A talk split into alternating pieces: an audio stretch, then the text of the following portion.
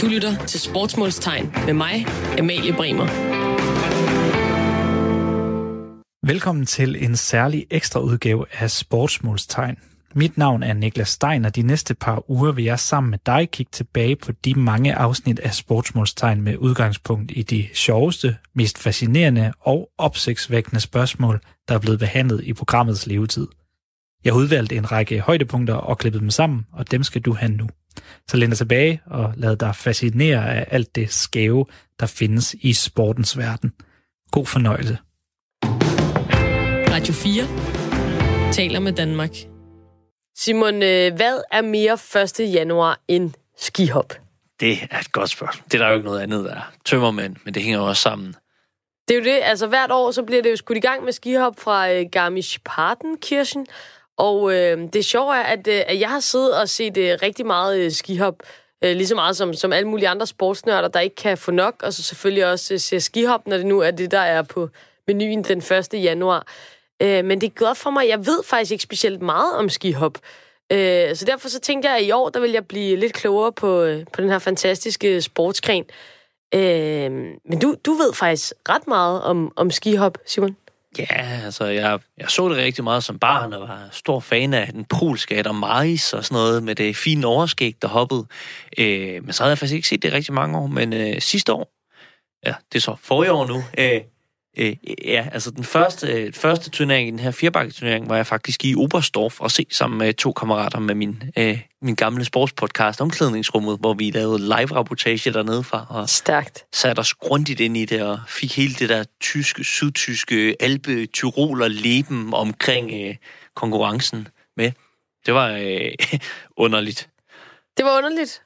Jamen, ved du, jeg tænker, at vi skal blive, øh, blive meget klogere på, øh, på både stemningen omkring skihop og også øh, sporten i sig selv, fordi at, jeg tænker umiddelbart, altså det er rimelig vanvittigt at kaste sig ned af et, et 100 meter langt hop, og så lande på is 250 meter senere. Hvordan er det lige, at man undgår at lande forkert og, øh, og dø, simpelthen? Det, det, det tænker jeg, at vi skal finde ud af, og øh, derfor så har jeg ringet til øh, Christian Borg, Christian, du har kommenteret skisport på øh, Eurosport i over 20 år og er kæmpe skihopselsker.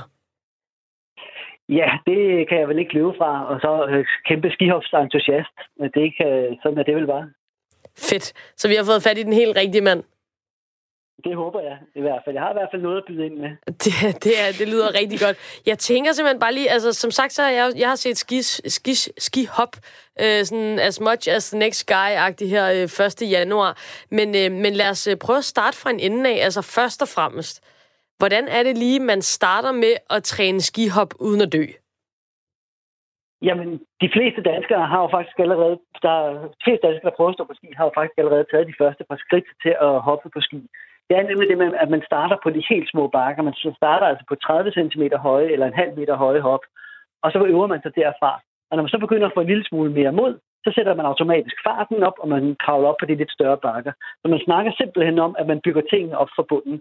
Så øh, øh jeg plejer at sige, at de fleste, der er bare nogenlunde habile på ski, dem kan jeg sagtens få til at hoppe øh, måske 20 og 25 meter i løbet af en dags træning. Fordi det handler simpelthen om tilvænning, og det handler om mod. Ja, fordi det her mod, det må være en, en rimelig stor faktor i det, tænker jeg. Fordi en ting er, at du kan sige, man kan jo tage det trin for trin, og så, så er der måske, øh, ja, så er det små skridt, og lige pludselig så øh, hopper man rigtig, rigtig langt. Men, men der må være alligevel nogle, nogle hørtler, man skal over i forhold til det med modet, når man kommer op i de, i de helt store afstande. Ja, og det er jo der, hvor man, øh, når bakkerne begynder at blive så store, at det er jo egentlig er bygningsværker, det er egentlig konstruktioner, så begynder man jo netop at tage nogle større skridt. Så går du jo netop fra for eksempel fra 60 meter bakke til 70 meter bakke. Når man så går fra 70 meter bakke, så er den næste, det er altså en 90 meter bakke. Og 20 meter, det er altså noget, man godt kan både se og mærke. Og det er, øh, så på den måde, så er det noget, man bygger sig op til. Men på det, på det tidspunkt, hvor du faktisk begynder at hoppe den lille bakke, eller de mindre bakker helt i bunden, jamen så har du lyst til at prøve noget mere. Og så starter man simpelthen bare med lavere tilløbshastighed, sådan så at du skal være exceptionelt god for overhovedet at kunne svæve hele bakken til bunds. Så det er den her sammenhæng mellem tilløbshastigheden og teknikken, som så følges ad, og så bygger man sig op, og så får man bare større og større udfordringer. Og det er jo lidt ligesom, med, hvad jeg vil sige, øh, folk, der gerne starter med at hoppe i, øh, på benene fra kanten i svømmehallen, og på et eller andet tidspunkt, så får man altså lyst til at lave en dobbelt salto for tieren.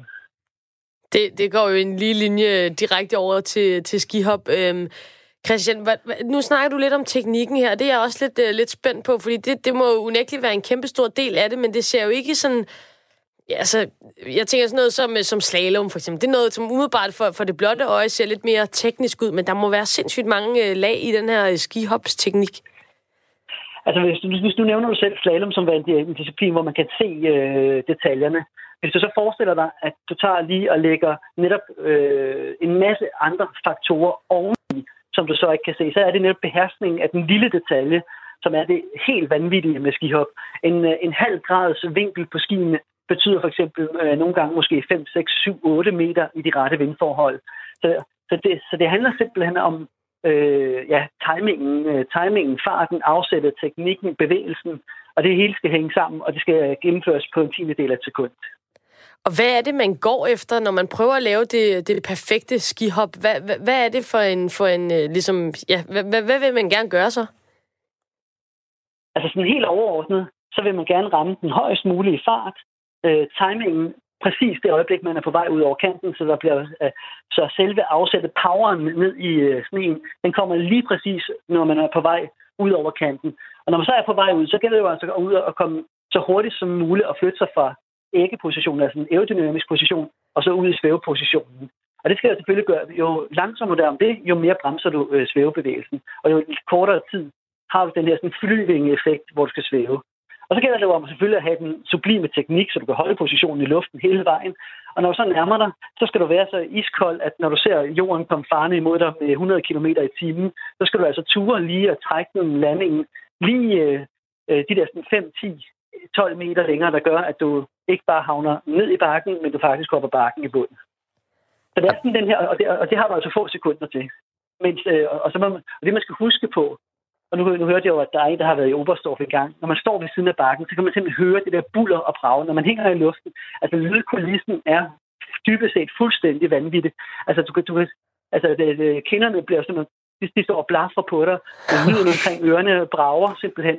Og så det er der, hvor du skal være fuldstændig cool og bare ligge og tænke, jamen, jeg gør det rigtigt, jeg gør det rigtigt. Jeg kan godt se, at jeg kører direkte ind i snevæggen nu, men jeg tager lige 10 meter til. Det er jo en fuldstændig øh, ekstrem sport. Jeg kan mærke, at jeg får helt uh, sug i maven, når du fortæller om det. Det lyder, det, altså, det er, jo, det er jo også mega farligt, er det ikke det? Nej, det er det, altså, det, er det faktisk ikke.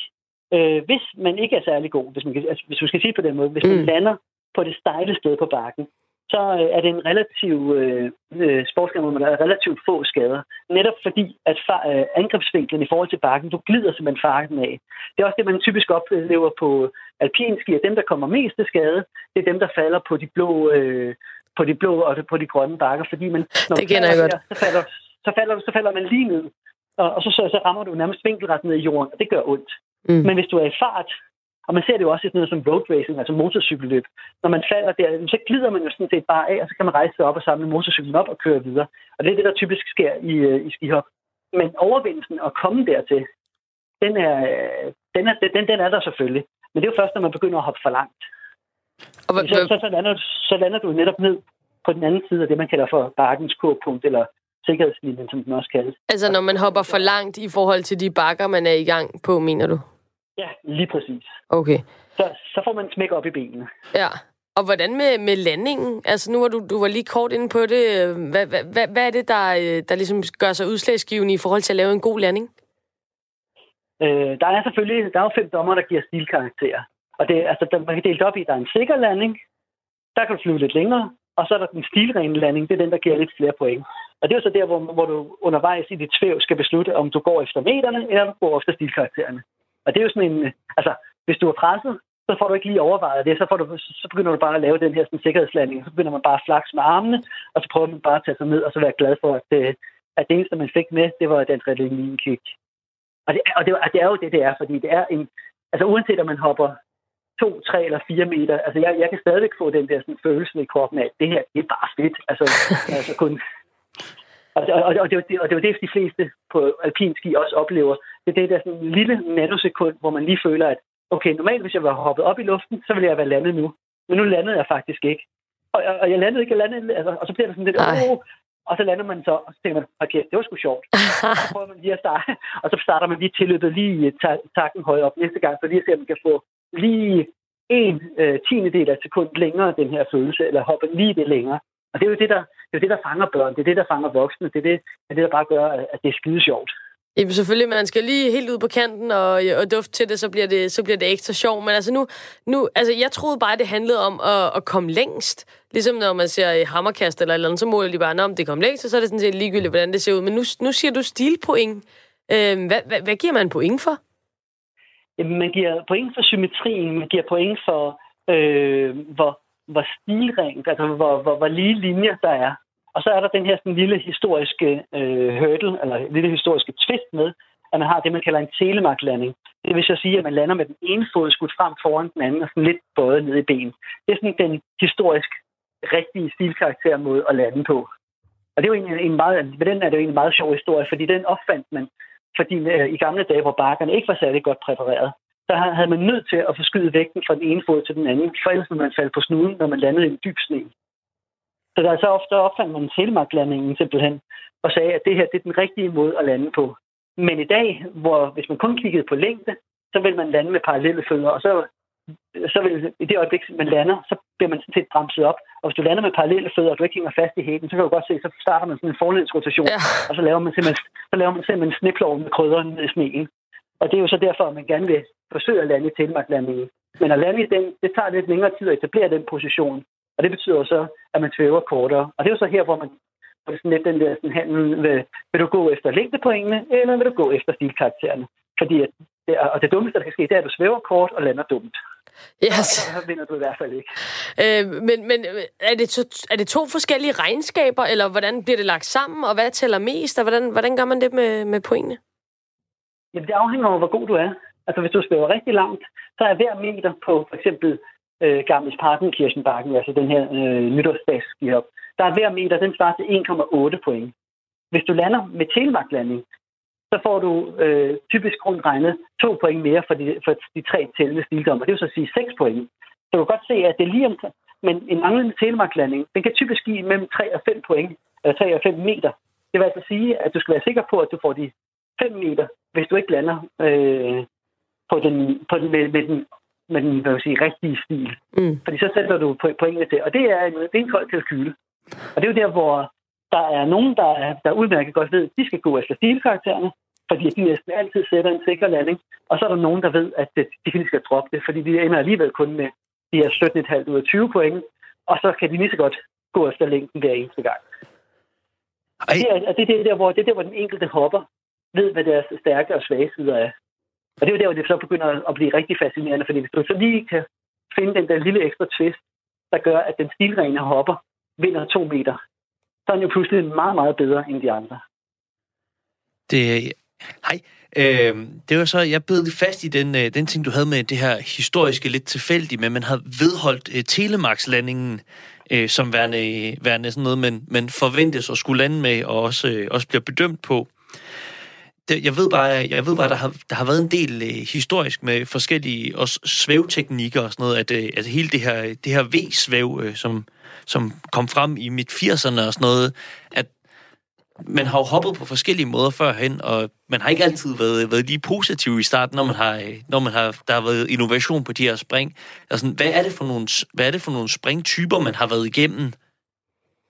Jamen, der har jo været en, øh, altså, der har været en, en række skoler af, af skihop gennem tiderne.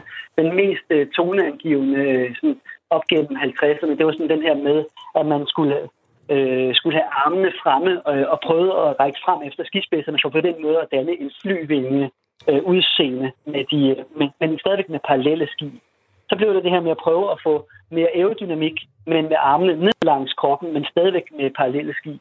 Og så kom der så der i slutningen af 80'erne netop, som du er inde på, en, øh, en ung svend, som hedder Jan Bugtlø, som ved en fejltagelse var ved at miste balancen i luften, og så bredte skibet ud i V-stil, og pludselig opdagede, at hov, nu svæver jeg jo pludselig monster meget længere, når jeg gør det her. Og han var netop en af dem her, som egentlig ikke var specielt god øh, hopper før det her. Men han kunne regne ud, at hvis jeg vinder 10 meter på længden, så, øh, så får jeg vundet de point, som jeg ellers taber på stilen. Og så pludselig, så begyndte han jo så at vinde øh, konkurrencer og skabte ufattelig meget diskussion i skihopverdenen i slutningen af 80'erne, starten af 90'erne. Netop fordi at der var rigtig mange, der bare havde lyst til, øh, om man kunne diskvalificere ham, eller trække endnu flere stilkarakterer for ham, simpelthen fordi man synes, at det ikke var den traditionelle, rigtige stil, han hoppede med. Fantastisk. Men i, løbet af få, men i løbet af få år, så skete der jo så det, at reglerne, altså alle begyndte at hoppe med V-stil. Ja, så, så det ligesom kom til at tage over og blive, blive den her måde, at det blev gjort på, blev anerkendt af dommer og så videre også, ikke? En, ja, en, der er, der er, hvis man skal blive hængende i den, der er faktisk en meget, vildt, øh, ja. en meget vild historie tilbage fra 91, netop med den her situation. På det tidspunkt var Finlands og skisportsverden aller, aller største stjerne. Han er med til Nykenen. Ja, præcis. Og han, øh, og han hoppede parallelstil, men i en konkurrence på hans hjemmebane i Lahti, der, øh, der blev han så slået af Jan Bokløv.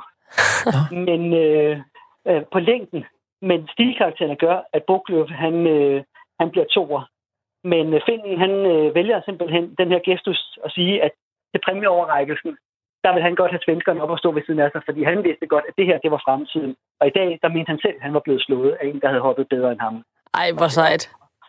Og det er jo så den her, den her Matti Nykänen, som vi jo sagde farvel til i 2019, øh, som også øh, mange er betegnet som skihoppens bad boy. Øh, var der ikke også noget med, at den måde, han hoppede på, var sådan en ekstra, ekstra farlig, ekstra, øh, ekstra søgende, eller sådan. Jeg kunne ikke helt fange, hvad, hvad han gjorde teknisk anderledes ved, ved det her. Jamen, altså lige med Nykänen, der har vi jo at gøre med en, øh, en superstjerne i, altså i, i, i, i en klasse så meget højere end alle andre.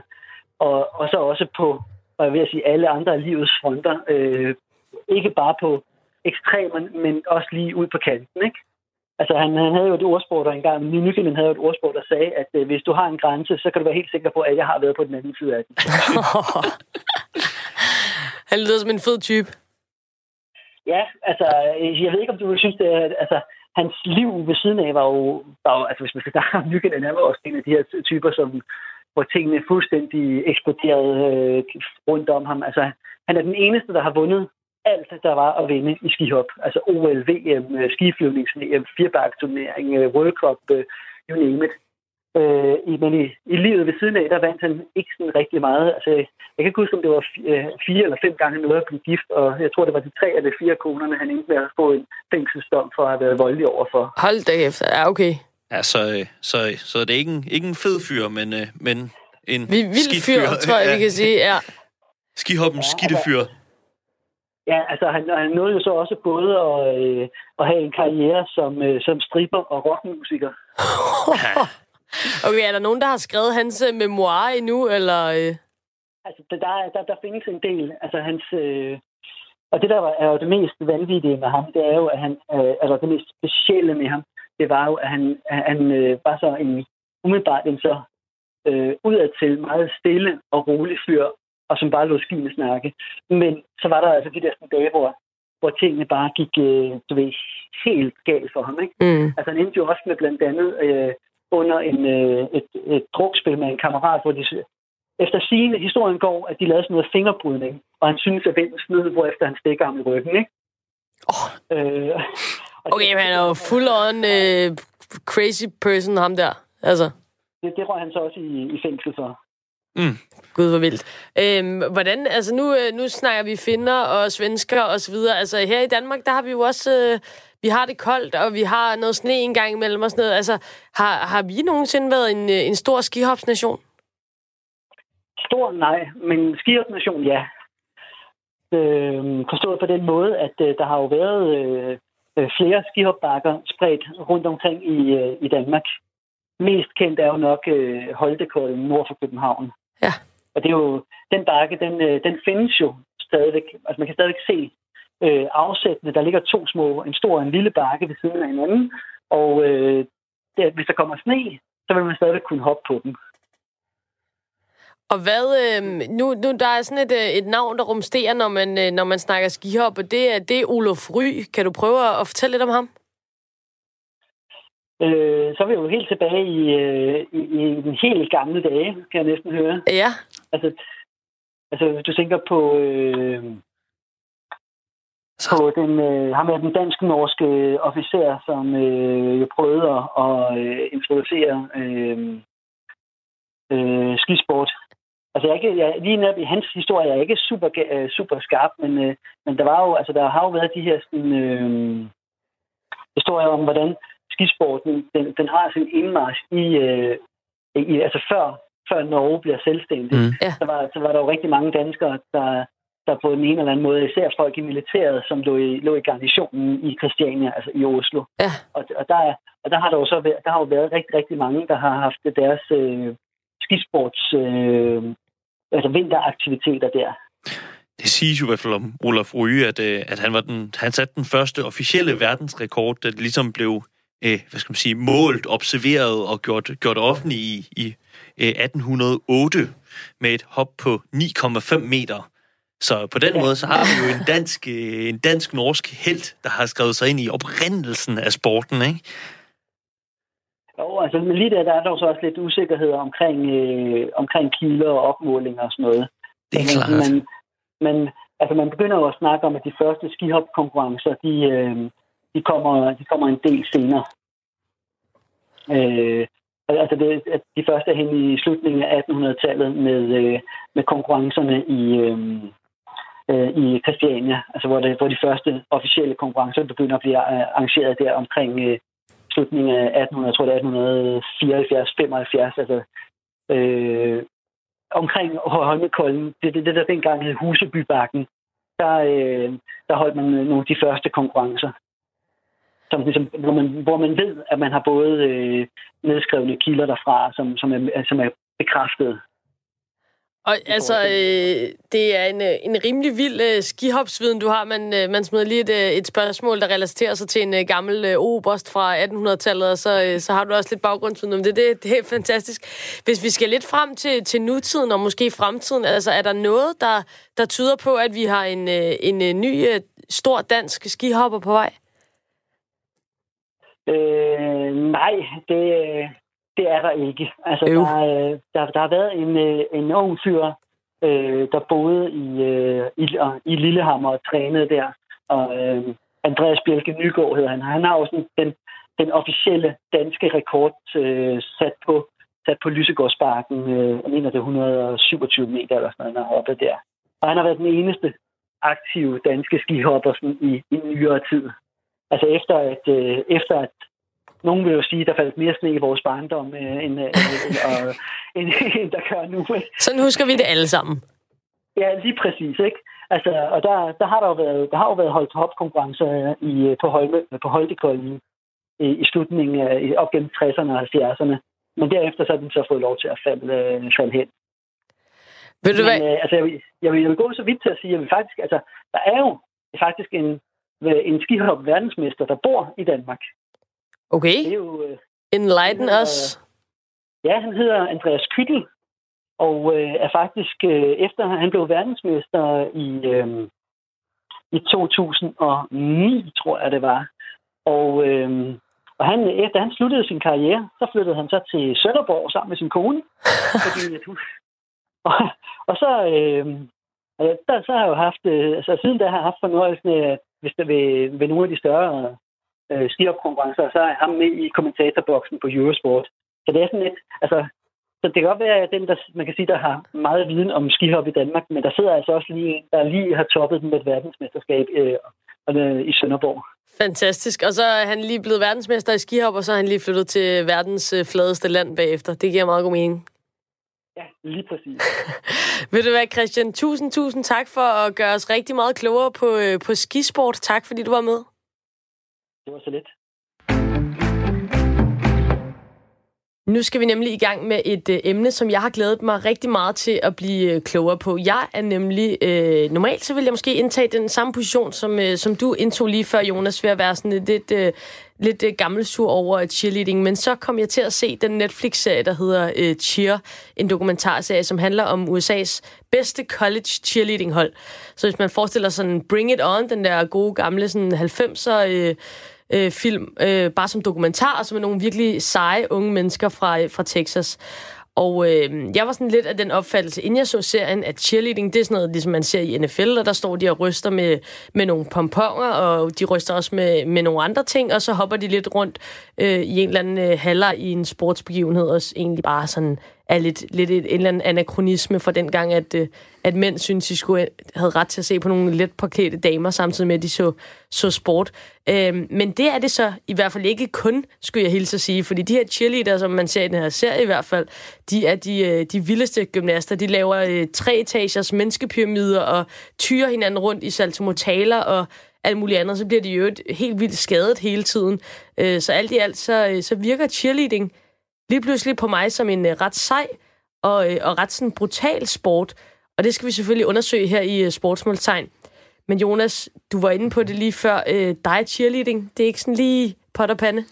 Nej, det er aldrig noget, jeg er gået, altså noget, der imponerer mig i synderlig høj grad. Altså, jeg synes lidt, at sådan fraværet af cheerleading og pauseunderholdning, det er lidt det, der beviser Europas kulturelle overlegenhed i forhold til USA. Altså, vi, vi behøver ikke skjule den tomhed, vores kultur øh, er en del, eller sådan, vores kultur skal overskygge med, at der hele tiden skal ske noget. Det er faktisk dejligt, at der ikke sker noget, når pausen er i gang, eller når der bare ikke sker noget. Vil du hvad, øh, vi skal, vi skal have, øh, have nogle øh, eksperter på banen her, nogle mennesker, som, som rent faktisk ved noget om cheerleading. Øh, og derfor så, så har jeg ringet til, til dig, Michael Son Ottesen. Du er international dommer i cheerleading. Hej med dig. Hej med jer. Og du kan godt høre her, vi, vi, vi har jo lidt forskellige udgangspunkter øh, til cheerleading, så nu må vi jo høre fra nogen, der rent faktisk kan, kan fortælle os, øh, hvad det er, der foregår. Først og fremmest, så skal du lige forklare, de fleste af os kender som udgangspunkt cheerleading fra sportsbegivenheder, øh, hvor der, der kommer nogle lidt påklædte kvinder ind og, øh, og ryster lidt med det ene og det andet. Øh, men det er jo i virkeligheden meget, meget mere end det. Kan du fortælle lidt mere om de her forskellige grene eller discipliner, der er inden for cheerleading? Ja, det kan du tro. Øh, inden for cheerleading har man jo øh, to overordnede kategorier. Det første, det er cheerleading, hvor man, øh, som du selv var inde på, hvor man løfter og kaster øh, med hinanden og laver de her pyramider og involverer øh, springgymnastik også. Så det er simpelthen det akrobatiske element, der er inden for den gren af øh, sportsgrenen. Dernæst så har man øh, den kategori, der hedder Performance Cheer, som er øh, et, øh, en form for dansekategori, hvor man kombinerer nogle motions, øh, hedder det inden for cheerleadings øh, sprog, som er nogle skarpe, præcise bevægelser, som man kombinerer med nogle, øh, noget jazzteknik og balletteknik, øh, som er jumps, øh, det kan være sådan nogle splitspring, det er pirouetter, det er spagatspring, og det er spark osv. Øh, det er de to overordnede øh, grene af cheerleading, der findes. Og det man nok primært kender øh, i Danmark, når man har været ude på et eller andet givet stadion og set en fodboldkamp eller et eller andet, så er det øh, performance cheer elementet. Men, men det er sjældent set, at de øh, dansere, der, der står på de stadions og performer, at det reelt set er reelt performance cheer. Altså, de er ikke tro mod kategorien, så det er i princippet nogle dansere, der har fået nogle pongponger i hænderne, og så skal de agere cheerleaders. Så de har ikke noget med cheerleaders at gøre som sådan, men de er bare gode dansere. Ja, og det er jo ikke, altså, man skal jo ikke, heller ikke se ned på, på dem, som, øh, som er cheerleader på, i pausen på, på, på Silkeborg Stadion, men, men, øh, men det er jo i virkeligheden, altså, det, det er jo også, også mit indtryk nu, efter sådan at have lært en lille smule mere om det, det, det er jo i virkeligheden, som du også siger, det er jo ikke specielt meget med, med cheerleading. Gør det måske også lidt, lidt ærgerligt for jer, som repræsenterer cheerleading på en eller anden måde, at det er ligesom at det, som, som vi andre, eller som minimand får at se, øh, som, som kommer til at repræsentere cheerleading sådan bredt? Ja, men altså det er det jo også, så man kan sige, at, øh, at da cheerleading øh, kom til Danmark for mange år siden, der var det lidt en øh, fejlopfattelse af, hvad sporten egentlig gik ud på. Øh, og der fokuserede man primært under Superligaen og med at få nogle piger ud, øh, nogle dansepiger ud, og så øh, lave noget pauseunderholdning. Øh, hvor man i dag er gået lidt mere væk fra den type, og så simpelthen har lavet en, øh, en øh, hvad hedder det, konkurrence øh, gren mm. øh, af, af sporten, så der man konkurrerer øh, i cheerleading i stedet for i, øh, i det danseelement, der foregår ud på, på stadions. Øh, og så, ja. altså, nu, nu er du så øh, dommer. Vi skal prøve at komme tilbage til det, som, som du så forklarer nu, er, er rigtig cheerleading, kan man sige. Øhm, ja. Når du så er dommer til, til turneringer, altså, hvad, hvad, er, det, er det landshold, du dømmer, eller er det, som vi ser i, i den her serie, sådan colleges, eller hvad, hvad er det for nogle turneringer, og hvem stiller op? Altså, i, øh, i Danmark, øh, der er det klubhold. Okay. Øh, og det samme er gældende for Europamesterskaberne, som jeg også øh, dømmer. Øh, når jeg dømmer VM, så er det øh, landshold.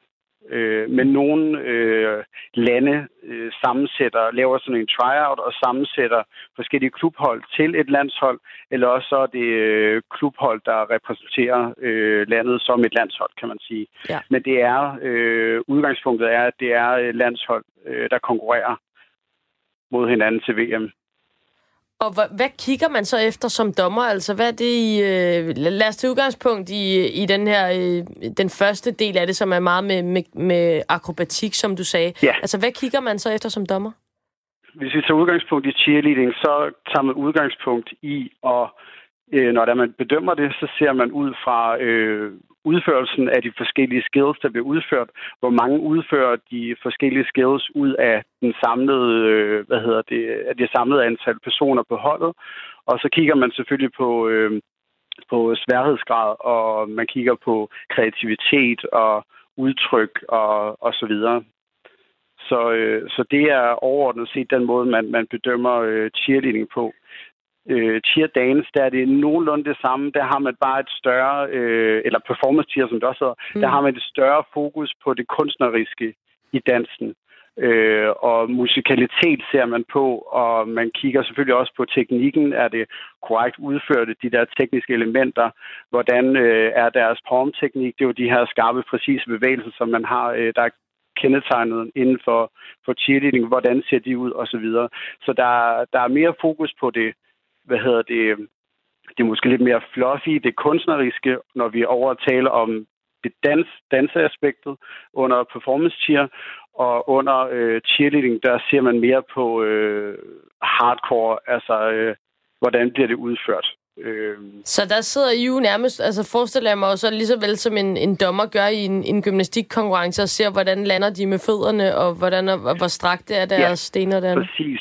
Og når, øh, når de løfter personer, har de så ret ryg, har de stra, øh, strækte arme mm. øh, og så videre. Øh, noget i den stil. Ikke? Og man kan sige, det der måske er kendetegnet for mange andre sportsgrene, det er, at hver enkelt element øh, i andre sportsgrene måske har en given karakterværdi, men det er det ikke inde i cheer, sådan er det ikke inden for cheerleading. Der øh, sammenligner man holdene. Man starter med det første hold og kigger, hvordan øh, øh, ser det ud, så sammenligner man lige ned ad bordet med de andre dommer, og så har man ligesom en baseline, man går ud fra, og så vurderer man ud fra det første hold. Det næste hold, når de havde måske nogle svære skills, der var ikke så mange af dem, men overordnet set klarede de måske så bedre, og så scorer de højere og så videre. Så, så det er, øh, man, man er som dommer i cheerleading øh, forpligtet til at kunne kunne se på, på det enkelte holds øh, stilart, kan man sige, men samtidig også vurdere øh, kreativiteten og, og sikre, øh, at der altid er en form for udvikling i sporten, også i kvæg den måde, man giver point øh, og kommentarer på. Selvfølgelig. Og vil du være, Michael, øh, så vil jeg sige dig tak. Øh, Michael Sohn Ottesen, international øh, cheerleading-dommer. Tak, fordi du var med her og lige gjorde ja. os klogere på, hvad cheerleading egentlig i virkeligheden er. Selv tak. Nå, Jonas, altså nu, lige om lidt, så skal vi snakke med en, som rent faktisk øh, dyrker den her sport. Øh, jeg tænker, at det er lidt sådan ærgerligt for cheerleading-sporten, at, øh, at det, som, som vi andre almindelige dødelige, vi ser, det er jo i virkeligheden slet ikke det, som, som de render og laver. Ja, det synes jeg da også, fordi jeg fik da mere respekt for det, at høre på, på Michael her. Øh, men ja, de skulle Altså en beskyttet titel, skulle de? Jamen det er det, fordi så er det jo i virkeligheden, øh, så er det jo ikke bare øh, i går så en øh, danser, men det, det, så, så er det jo danser, der ligesom danser rundt, og så under, under branded cheerleading, eller hvad Ja, ja, de misbruger det jo. Ja, det er det. Altså, det, det er jo ligesom, når der er nogen, der over i, ja, for at tage dem frem igen, over i Amerika, der laver parmesanost, og kalder det parmesanost, når det ikke er parmesanost, fordi parmesanost kommer fra Italien. det, det, det, er det er jo faktisk en til en øh, det samme. Det er det lidt. Ja. Øhm, nu skal vi til gengæld øh, snakke med en, som øh, dyrker cheerleading selv, og som øh, i øvrigt er, er rigtig, rigtig dygtig til det. Det er øh, Mie Hø Hegård, som er dansk landstræner i cheerleading. Hej med dig, Mie. Hej så. Nu har vi hørt lidt fra, øh, fra Michael Sohn Ottesen. Jeg ved ikke, om, øh, om du kender ham. Nu ved jeg ikke, hvor stort cheerleading-miljøet er her i Danmark. Øhm, oh, ham kender jeg godt. Ham kender du godt, okay, fedt. ja. øhm, vi har hørt lidt om øh, ja, det, der hedder sådan traditionel, eller bare hedder cheerleading, og så, og så mm-hmm. de mere sådan danseagtige. Øh, ja. Og, og nu vil jeg gerne høre dig. Du er selv cheerleader øh, og også øh, træner. Øh, hvordan kommer man lige i gang med at være cheerleader, når man bor her i Danmark? ja, øh, for mig er det mange år siden, lang tid tilbage, men øh, jeg startede faktisk som danser. Okay. Og øh, på en helt almindelig danseskole, og øh, så begyndte det lige så stille at udvikle sig til, at man dansede, men samtidig lavede man nogle små, forsigtige løft. Øhm, samtidig. Øhm, og så lige så stille og roligt, at det bare blev mere og mere stunts og kast og løft, inden det blev dans.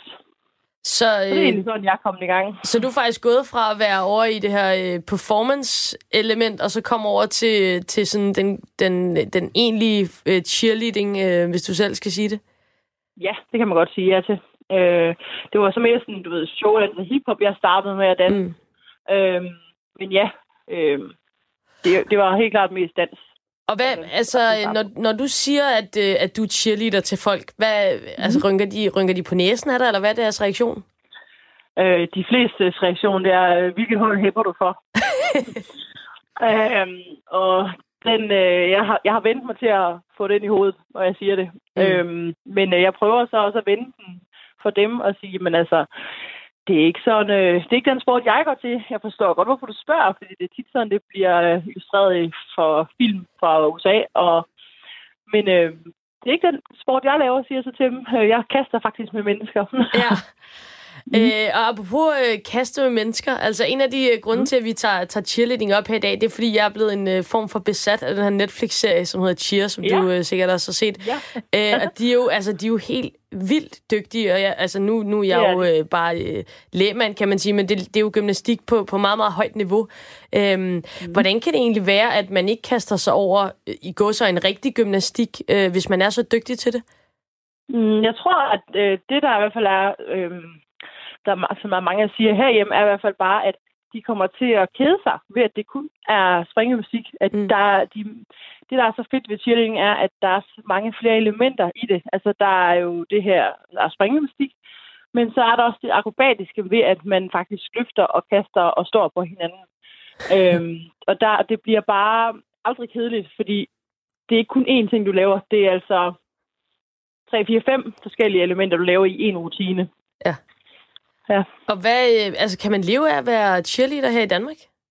Det kan man ikke, nej. Det kan man ikke. Og hvad med i andre det lande? Sådan, hvis man, altså, udover dem, som, som sikkert lever af det, når de skal ind øh, i, øh, i halvlejen øh, i NFL eller sådan noget. Men altså det her øh, sådan originale cheerleading, er der, er der nogen, der lever af det?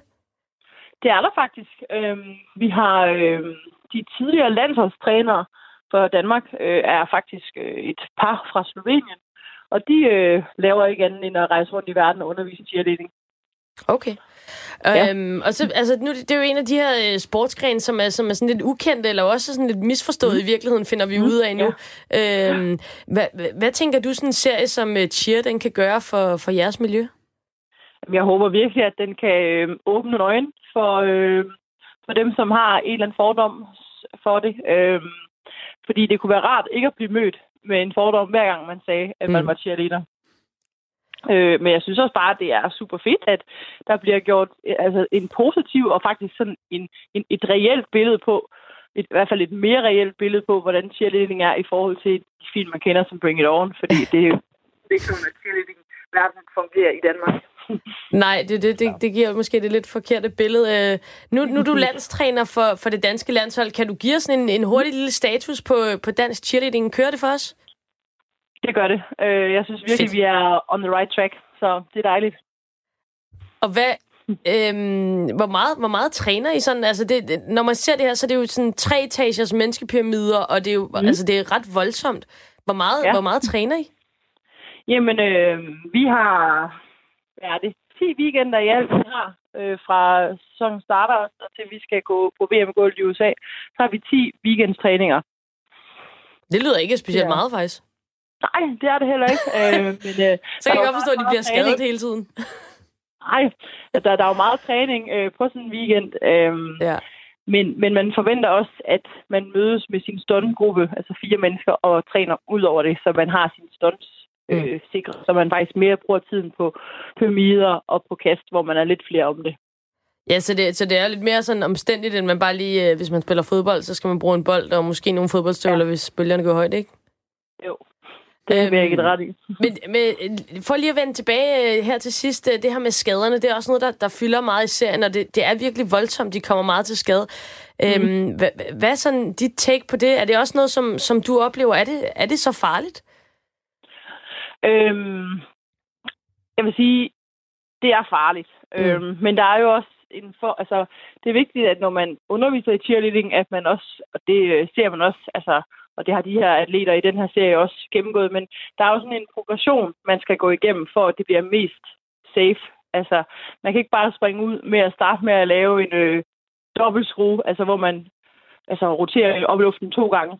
Man bliver nødt til at starte med at rotere én gang. Altså, du ved, der er ja. ligesom sådan en, en, en form for trappe, man skal igennem ja. øh, for at mindske skader. Men skader vil opstå, fordi at det er svært at lave øh, det, den, de samme hver gang, man kører. Mm. Øhm, så derfor vil der bare opstå uheld. Øhm, bedre er en del af cheerleading, desværre. Vil du være Mie, Mie Hø Hegård? Du er Danmarks landstræner i cheerleading. Tak for at, at være en god repræsentant for, for rigtig cheerleading her i Danmark, og tak for at gøre os klogere på en fantastisk sportsgren. Jeg siger tak, fordi jeg var med, at jeg var med. Selv tak. Nå, Jonas. Øh, nu er du faktisk i virkeligheden ikke særlig gammel nu, men, men hvis du var, så ville du gå lige i øh, kategorien som en, øh, en gammel sur kultursnop på det her område. Ja. Altså, er du, er du blevet lidt op, eller kan du komme, kom, altså forklare mig lige, hvad er det ved cheerleading, der gør dig til sådan en sur gammel mand? Jamen, det, der gør mig til sådan en sur gammel mand over for cheerleading, det er, at jeg ikke kender til den her sportsgren. Jeg kun kender til de klichéer, man, bliver, man får fremstillet gennem den øh, amerikanske massekultur, som har bredt sig som en øh, kraftknud over, over kontinentet. Øh, og den er jeg fortsat meget skeptisk over for, både ud fra, hvad kan man sige, sådan en rent kønspolitisk perspektiv, men også over for sådan en rent kulturelt mm. perspektiv, at jeg synes ikke, det hører nogen steder hjemme. Men altså, det her, det er jo en seriøs sportsgren, som kunne være værd at følge. Men det er jo interessant det her med, med den amerikanske kultur, altså, fordi det, cheerleading er jo er både på godt og ondt, øh, synes jeg lidt et, et, et spejl på den amerikanske kultur på mange måder. Altså, hvad, hvad er det, der, der pisser dig sådan af for sit liv? Jamen, det, der pisser mig sådan af, det er, at øh, altså, hvis vi snakker om det her helt klassiske bring it on cheerleading, det, der pisser mig af, det er, at folk, øh, folk har da ikke brug for at se de der. Altså, hvad er det?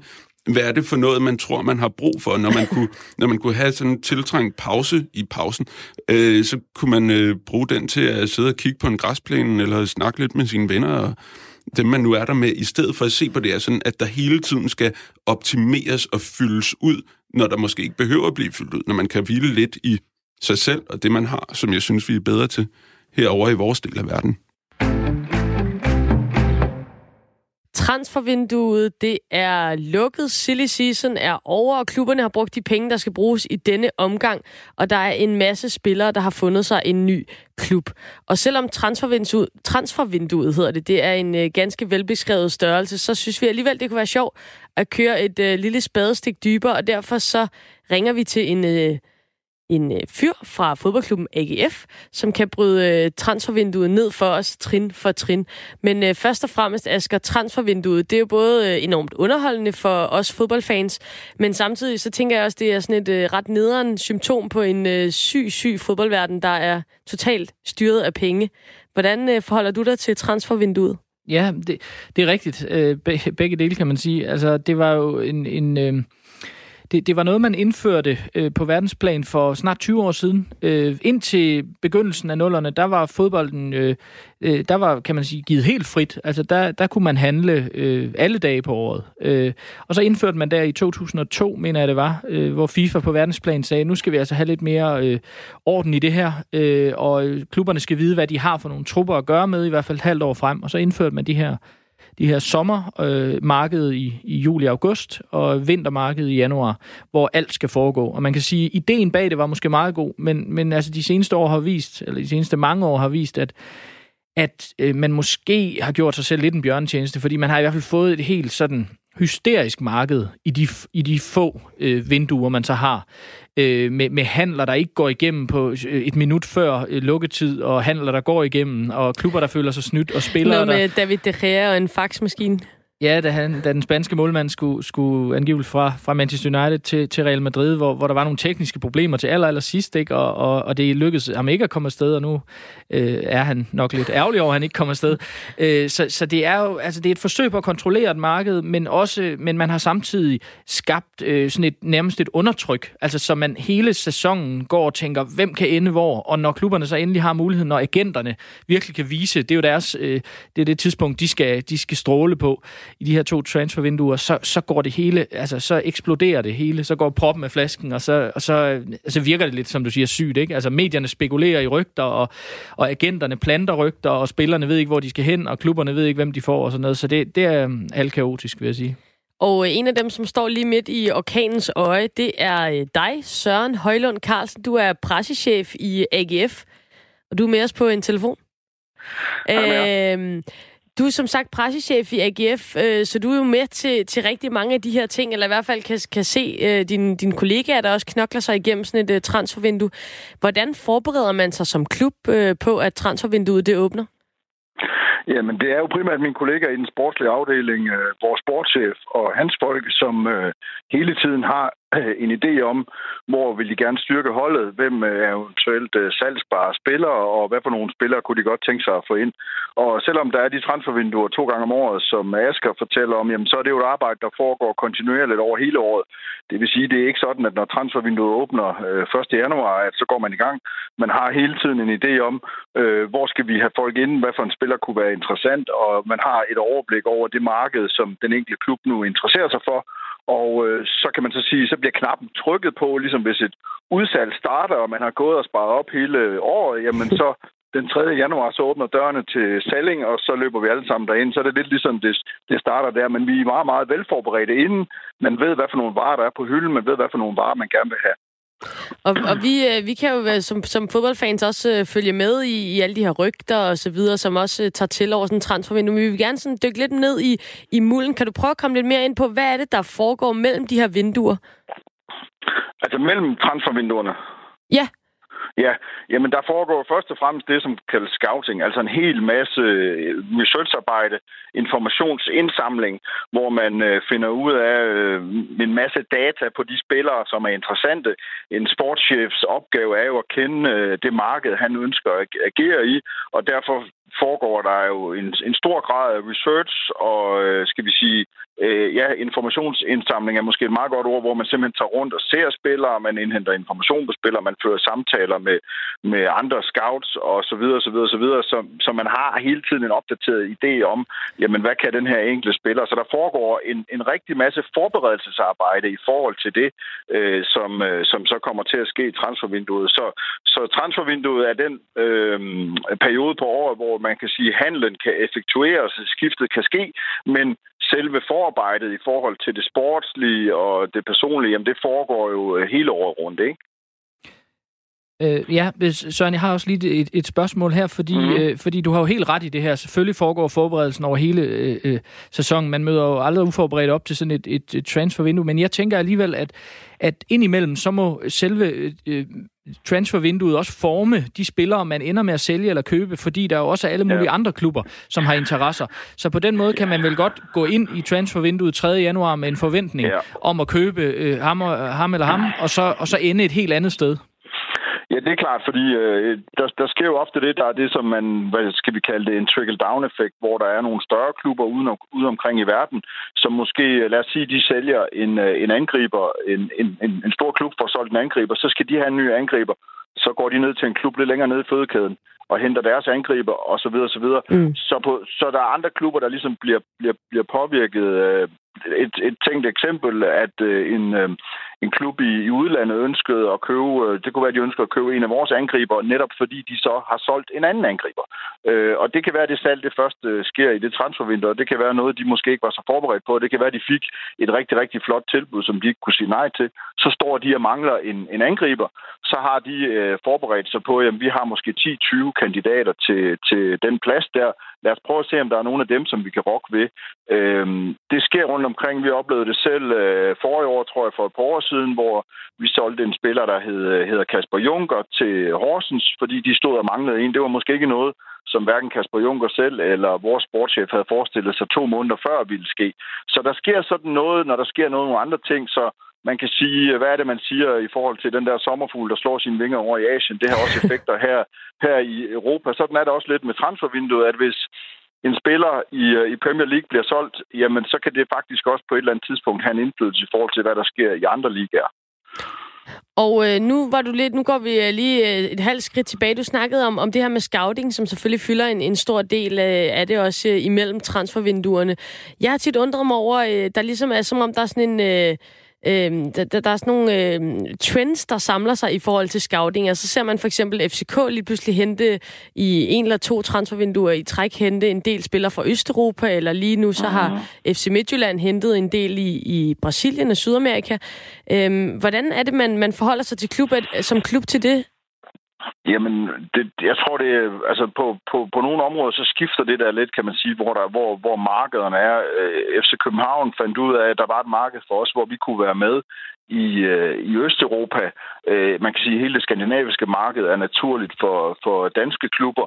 Nu har vi selv her i AGF tre spillere fra Australien, øh, som jo handler om, at vi har fået et kendskab til det marked, og vores øh, sportschef har fundet ud af, at der er faktisk også rigtig, rigtig gode spillere dernede, som kvæg de måske kommer fra Australien, ikke koster det samme, som hvis de nu kom fra Holland, Belgien eller, eller England. Mm. Øh, FC Midtjylland kigger i Brasilien, de får måske pludselig nogle kontakter derover, som de finder ud af, jamen de spillere, vi kan få fat i i Brasilien, de er faktisk rigtig, rigtig gode. Så det er et fint og spændende marked for os, så der kigger vi derover, og de finder ud af, at øh, de kan faktisk godt blive velintegreret, de her brasilianske gutter, selvom de kommer ud til heden, øh, hvor man måske dårligt nok kan bo, hvis man kommer fra Aarhus, så har det lige lyst for dem, ikke? Øh, så, så, på, så på den måde finder man ud af, hvor er, hvor er vores, øh, skal vi sige, lille niche i, i markedet, fordi det jo også handler om at se, hvor er konkurrencen måske ikke så stor, ikke? Øh, fordi i Skandinavien, jamen Norge og Sverige og, og, og Danmark, der er konkurrencen om de bedste spillere, den er jo ret hård, fordi der er masser af klubber, og man kender spillerne rundt omkring, ikke? Så kigger man måske lidt længere væk, ikke? Og øh, når I så har fået en, øh, en spiller på radaren, for eksempel ved, ved hjælp af scouting, så mm. tænker jeg, at der skal være en eller anden kontakt. Øh, tager man så kontakt til... Altså, altså, og så tænker jeg, at der kommer noget i spil, som er fodboldagenter, som er sådan lidt øh, mytiske figurer for, for os almindelige dødelige. Altså, hvordan foregår det konkret, når man øh, har en spiller, som man gerne vil købe til sin klub? Hvem tager man så kontakt til, og hvordan?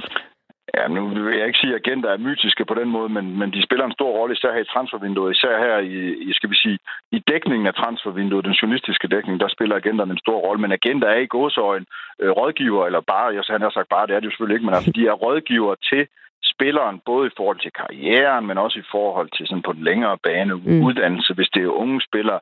Nu mødte jeg lige i dag øh, vores tidligere spiller, Danny Olsen, ud på vores træningsanlæg, som nu er agent. Han tager så meget af de unge spillere, der handler det om, kan vi sige, at forme den tidlige karriereplan i forhold til uddannelse og støtte op omkring det. Men ellers, når du spørger, på, altså når du spørger om den konkrete ting, så handler det jo om, at hvis spilleren øh, er længere væk end seks måneder fra sit kontraktudløb, så, så må man ikke kontakte spilleren, så skal man gå via klubben, så skal der et salg i gang. Og det vil sige, at der på en eller anden måde kommer en dialog i gang med klubben, og man ringer simpelthen og spørger, eller kontakter dem via agenter, eller hvordan man nu gør det, jamen vi vil gerne købe den der spiller. Mm. Øh, så når Inter ønsker at købe øh, Christian Eriksen, så behøver de sådan set ikke øh, gå til Tottenham, hvis de siger, at vi skal først bruge dem til sommer. Men i og med, at de ønsker at bruge ham nu, så er de selvfølgelig gået til Tottenham og sagt, hvad kan vi få, hvad skal vi give for Christian Eriksen? Og hvis nu Christian Eriksen havde to år tilbage i sit kontraktudløb, så skulle de jo købe ham sådan, sådan reelt, i stedet for at have den her snak om, at han nu skal komme efter, eller med det samme, eller efter seks mm. måneder. Ikke? Ja. Så der er den der skæringsregel, der hedder seks måneder, hvor klubberne ikke må snakke med spillerne. Og hvordan er det så, at agenterne kommer i spil? Øh, er det, når man skal i gang med at forhandle kontrakter, eller hvordan? Ja, det er jo, når der er den dialog med, med den enkelte spiller, og den dialog er der jo øh, også, når spilleren er ansat. Øh, så er det jo tit, at man snakker med agenterne, når det handler om forlængelse af kontrakter eller andre ting. Så agenterne er på, på, på en eller anden måde en, en, øh, en rådgiver. For de største spillere, de største stjerner, så er de jo også en, en gatekeeper de helt store stjerner har jo en, er nærmest små firmaer, der, der, der sørger for alt omkring spilleren, og derimellem også spillernes kontraktrettigheder. Ikke? Øh, så, så det er jo en rådgiver til spilleren, som du alt andet lige skal i, igennem øh, for, for, at snakke med, øh, for at snakke med den enkelte spiller. Der er stadig spillere, der klarer tingene selv. Der er spillere, der nøjes med at have en advokat på, og så videre, ligesom når vi andre køber et hus. Mm. Øh, men, men langt, langt de fleste spillere, de har nu en agent, fordi det er ikke noget, de selv kan håndtere. De skal koncentrere sig om at spille fodbold, og det er det, de skal bruge deres tid på.